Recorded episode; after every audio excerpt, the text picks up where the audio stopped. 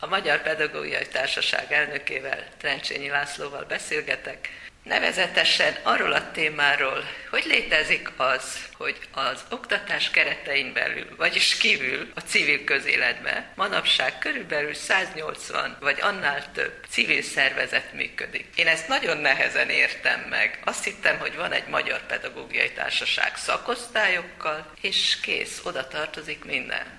Nem így van? Hát ne, nem így van. 1990-es rendszerváltás ugye lehetővé tette egyesületek létrehozását nagyon helyesen, és elég laza kereteket szabott, ugye 10 fő kell, meg egy folyószámla, meg egy választott vezetőség, meg egy alapszabály, ez kell ahhoz, hogy a törvényszék bejegyezze ezeket az egyesületeket és hát eh, a szabadság szellem mindenkit megérintett, mindenki egyesületet alapított, különösen voltak ugye, vagy még ma is vannak olyan aktív kollégáink, akik úgy érezték, hogy akkor tudnak jelen lenni a közéletben, hogyha van egy névjegyük, amelyikre rá van írva, hogy ők ennek és ennek az egyesületnek a vezetője.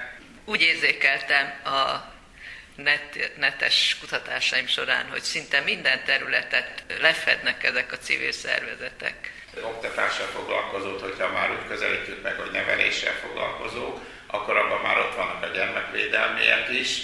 Ha, ha úgy határozzuk meg, hogy a gyermekek kulturális foglalkoztatásával foglalkozók, akkor ott lehetnek akár kulturális szervezetek is, mert például döntse el a hallgató, hogy a Magyar Drámapedagógiai Társaság, amelyik a egyebek mellett a gyermekszínjátszó, országos gyermekszínjátszó fesztiválokat szervezi, most egy oktatási szervezet, pedagógus szervezete vagy kulturális szervezet, attól függ, hogy honnan nézzük. De minden esetre az ő érdemük volt, hogy, hogy kiharcolták, hogy a dráma tantárgyi lehetőség belekerüljön a Nemzeti Alaptantervbe. Az első kör a e, tantárgyi szerveződés. E, az egy, az egy újdonság, hogy a több tantárgyhoz e, kapcsolódik sok esetben legalább két pedagógus egyesület, vagy pedagógiai hitvallás, vagy olykor politikai hitvallás, vagy olykor személyi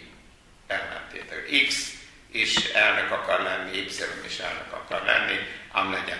A, a súlyukat azért alapvetően a valóság méreti meg.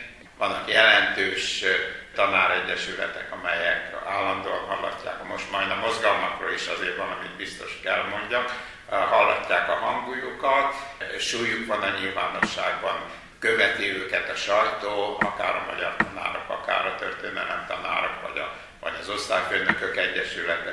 Ez az egyik másik ugye az intézmények szerinti, ugye van gimnáziumoknak szövetsége van.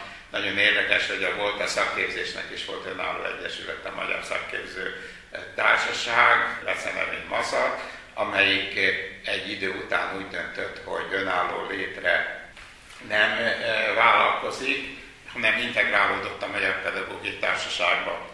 De hát ha felnőtt képzést nézzük, akkor ott is ugye népfőiskolai társaság, abból is van legalább kettő, mert ugye van egy, van egy erőteljesen e, nemzeti színezetű lakitelekkel, és van egy erősebben európai színezetű budapesti központtal. Ez választási lehetőség is. És megindult azért valamilyen integráció, de nem a, amit hálózatosodásnak nevezünk mostanában. Tehát nem egyesülni egy nagy jogi személyiségű egyesületben, hanem a, a különböző egyesületek vagy platformot, ugye van ilyen civil közoktatási platform, amely 84 pedagógus szervezetet tömörít, most lesz majd márciusban lesz ülésük, és van egy gyermekjogi civil koalíció, amelyikben szintén legalább 30 gyermekvédelmi, gyermekjogi szerveződés áll. Kerestek az utóbbiak, ugye kerestek is egy ernyőt a, az UNICEF központjában, amelyik ugye valamennyire biztosítja a fenntartást, mert azért hozzá kell tenni, mondtam itt a lakitelki népfőiskolát, mint ex például, tehát azért ezek a civil szervezetek a jobbára tagdíjakból élnek, jobbára székhelyük önkormányzata ad valamilyen szerint támogatást, illetve különböző céltámogatásokat. Jellegzetes például, hogy működésre támogatást alig tudtunk szerezni. Nagy, mint pedagógiai társaság, nagy esély az, hogy több tagozatunk, de a központi székhely is egy felsőoktatási intézményben kapott helyet méltányos béleti díj mellett, tagadhatatlan, de bizonyos feladatokra meg lehet találni a pártfogót. A, például fontosnak tartottuk ugye a Janus Korcsák hagyományainak az őrzését, és megtaláltuk azokat az akár Magyarországon a lengyel kultúrát népszerűsítő, akár a zsidóság hagyományait őrző alapítványokat, szervezeteket, úgyhogy a új magyar korcsak könyvek kiadásához már a negyedikhez sikerült így segítséget kapni, mert úgy gondolták ezek a szponzorok, hogy ezt érdemes támogatni. Vagy a, egy fontos kiadványunk a, jelent meg most már második kötetben, tanúhegyeknek nevezzük, és pedagógus portrékat adunk közre benne, együttműködve a Tanítani online pedagógiai folyóirattal. Itt úgy állítottuk elő ennek a kiadásnak a költségeit, hogy ha valakiről volt szó, például a Martonvásári Salamon Ferencnéről, aki a gyerek néptánc mozgalomnak meghatározó alakja, hál' Istennek ma is köztünk él, hogy a Martonvásári önkormányzatnak írtunk, hogy nem akar-e vásárolni ebből a kötetből. És a Martonvásári önkormányzat úgy döntött, hogy vásárol ebből a kötetből, de más önkormányzat, ki egy, egy példányt, ki öt példányt, ki ötven példányt vásárolt eh, ebből a kötetből, ahol, ahol 50 mintaadó pedagógus életrajza olvasható, és ebből összegyűlt a kötetnek a, a, a költsége. Ebből persze nem tudjuk a könyvelőt finanszírozni, meg nem tudjuk a titkárság vezetőjét, postát finanszírozni, de könyvet ki tudtunk adni. Többi az önkéntes munka lényegében. Ugye a, a legtöbb civil szervezetnek még annyi sincsen, ugye mi 1100-en vagyunk, de az tagdíjbevételből eléggé az millió fölötti tagdíjbevételt jelent, de ott kevesebben vannak, ott például nincsen na, tiszteletdíjért fizetett könyvelőjük például, itt a Múltunk Köröksége Alapítvány, amelyik a gyermekmozgalom, az is ugye, az is civil szervezet az alapítvány, a gyermekmozgalom, különösen az úttörő mozgalom történetét, hagyományait gyűjti, kutatja,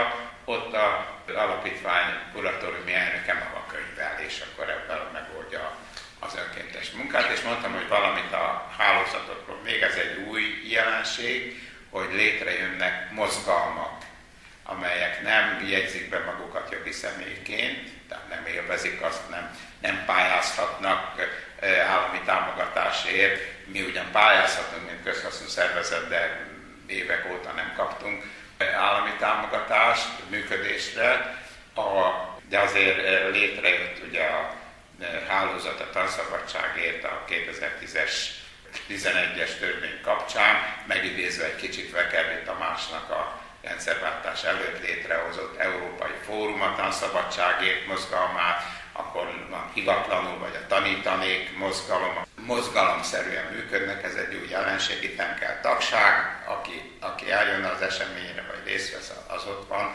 lehet, hogy ez a ahogyan a gyerekmozgalmaknál is ugyanez a dolog, hogy a, a, van, létezik bejegyzett cserkészszövetség is, meg úttörőszövetség is, minimális létszámokkal, meg még néhány gyerekszervezet létezik, mintha nem lenne társadalmi igény egy ilyen mértékű szervezettségre, vagy csak a minimális, mondom, 1000, 5000, a cserkészek 5000, 6000 főt vallanak be a honlapon, ezek mindig hát, színezett adatok, mert a többiek inkább ezt a laza mozgalomszerű együttélést vállalják, hogy ez jó-e vagy nem jó, ebben én most nem tudok állást foglalni, hogy ez az idők változása, hogy ez így fogunk működni ilyen posztmodernül, és hagyjuk a, azt az egyletesdít, amit gerékbék műveltek a Pál utcában, ezt nem tudom, ezt majd a jövő eldönti.